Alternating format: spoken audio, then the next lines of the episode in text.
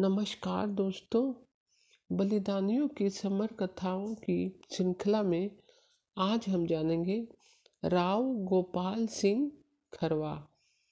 तो चलिए शुरू करते हैं। राव गोपाल सिंह खरवा।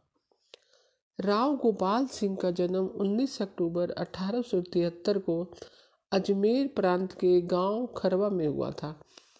इनके माता का नाम चुड़ावत रानी गुलाब कंवर था, जो कि करेड़ा के राव भवानी सिंह की पुत्री थी। गोपाल सिंह के पिता का नाम माधो सिंह था। गोपाल सिंह बारह वर्ष की छोटी सी उम्र में ही घुड़सवारी व बंदूक चलाने में पारंगत हो गए थे। इन्हें साहस व वीरता के गुण विरासत में मिले थे। उस समय की प्रसिद्ध संस्था मेयो कॉलेज अजमेर में सन अठारह सौ पचासी में अध्ययन के लिए प्रवेश लिया वहाँ छः वर्ष अध्ययन के बाद छोड़कर अचानक आ गए। इस वर्ष इनकी माता का बीमारी के कारण देहांत हो गया था। इन्हें समय पर सूचना न होने से अंतिम दर्शन नहीं कर पाए। यह पछतावा इन्हें जीवन भर रहा। खरवा से अपने फूफा मंडावा ठाकुर के पास जयपुर आ गए। यहाँ रहते यह अनुभव हुआ कि शेखावटी के अमीर उमराव विचार विमर्श के लिए एक जाजम पर बिना बड़े बिना बड़े ठिकाने का भेद रखे बैठ जाते हैं। इनका विवाह सन 1890 में उत्तर प्रदेश की शिवगढ़ रियासत के राजा विश्वेश्वर गौड़ की पुत्री छत्रपाल कंवर के साथ हुआ। एक वर्ष अजमेर में रहने के बाद पत्नी को खरवा भेज दिया। स्वयं अकेले घोड़े पर सवार होकर दो दिनों में जोधपुर जा पहुँचे। यह पहली साहसिक लंबी यात्रा थी। यहाँ दो वर्ष रहे। यह समय इनके चरित्र निर्माण में विशेष सहायक सिद्ध हुआ। वहाँ से आकर अजमेर रहे। पिता के तीर्थ यात्रा पर जाने से खरवा का शासन इनके नियंत्रण में चलने लगा। अपने उग्र व तेज स्वभाव के कारण अपराधियों को कड़ी सजा देते थे। इससे अंग्रेज़ अधिकारी रुष्ट हो गए। 16 अक्टूबर अठारह को पिता की मृत्यु के बाद ये खरवा के शासक बने। इसके अगले वर्ष मारवाड़ में दिल दहलाने वाला छपनिया अकाल पड़ा। हालाँकि इनकी आय सीमित व खजाना खाली था। फिर भी अपने क्षेत्र को लोगों को भूख मरते देखकर इनका हृदय करुणा से भर गया। भूखी जनता को मुक्त खाना खिलाना वह अकाल के समय वही रहने का प्रबंध किया।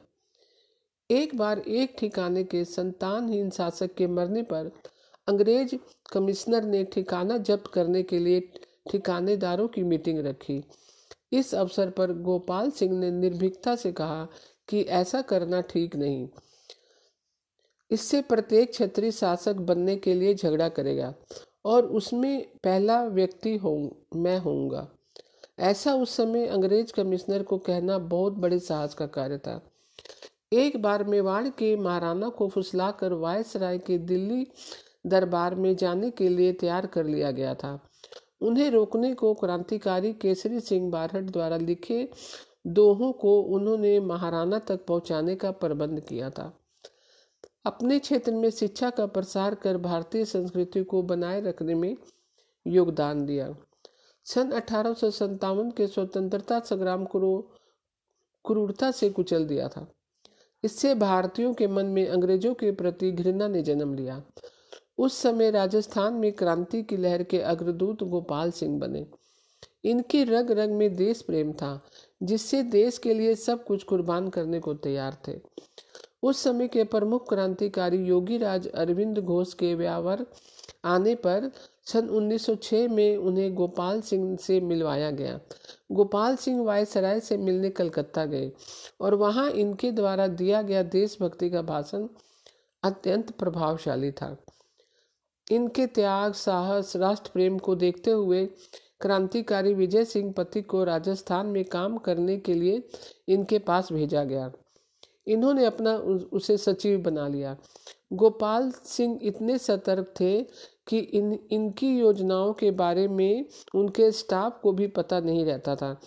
कब, कहाँ, क्या करेंगे, यह सब गुप्त रहता था। उन्होंने जीवन भर जान जोखिम में डालकर क्रांतिकारियों को हथियार उपलब्ध करवाने व अन्य मदद प्रदान की। अपनी आन बान को सदा बनाए रखा। अंग्रेज़ अधिकारी व देसी जासूस इनको फंसाने के लिए हर वक्त इन पर नज़र रखते थे।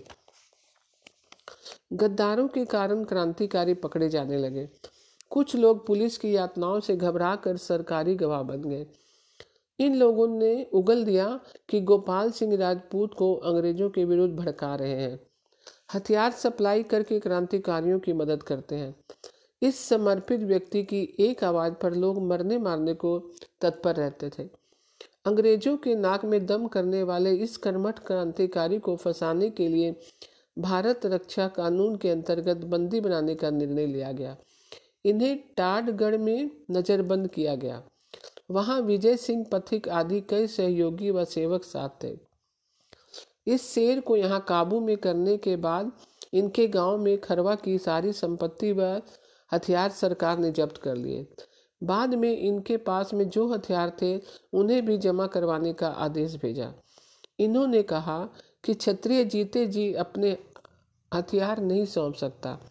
यहाँ टाड़गढ़ में दस दिनों तक रहने के बाद अपने एक साथी के साथ घोड़ों पर सवार होकर हथियारों सहित रवाना हो गए। शक्तिशाली अंग्रेज़ सरकार को यह बहुत बड़ी चुनौती थी। जाने से पहले अजमेर कमिश्नर को पत्र द्वारा सूचित कर दिया, पहरेदारों ने इन्हें रोकने का साहस नहीं किया।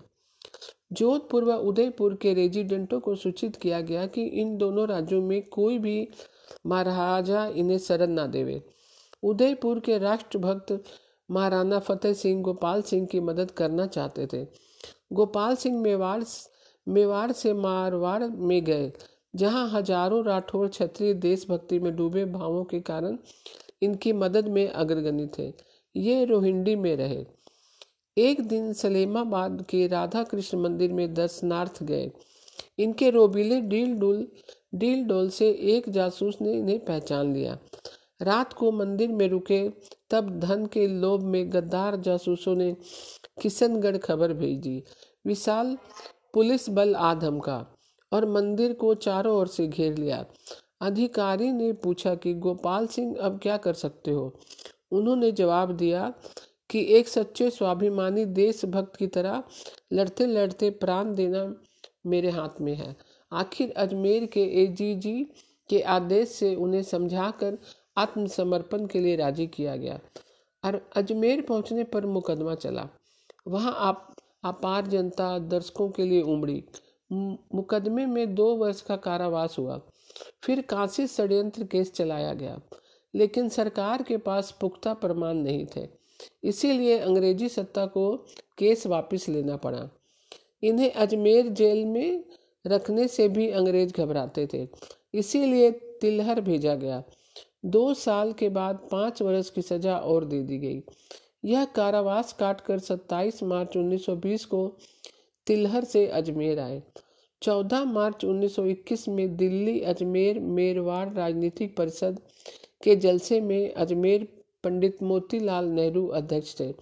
जलसे में गोपाल सिंह ने ऐतिहासिक, गोपाल सिंह ने ऐतिहासिक स्वागत भाषण दिया। सन उन्नीस सौ उनतीस में हिंदू महासभा का वार्षिक अधिवेशन कानपुर में हुआ। मालवीय जी की अध्यक्षता में गोपाल सिंह का भाषण एक दूरदर्शी राजनीति की भविष्यवाणी थी, जो 18 वर्षों बाद सत्य निकली। सन उन्नीस सौ सैंतालीस में देश का विभाजन हुआ। इसके बाद भी ये सक्रिय रहे। कश्मीर में मुस्लिम विद्रोहों के समय 60 वर्ष की उम्र में भी आत्मत्यागी जत्थे के साथ कश्मीर के हिंदू राजा की मदद के लिए गए। इसके बाद धार्मिक कार्यों में संलग्न हो गए। ये किसी भी संत की मदद के लिए सदा तत्पर रहते थे।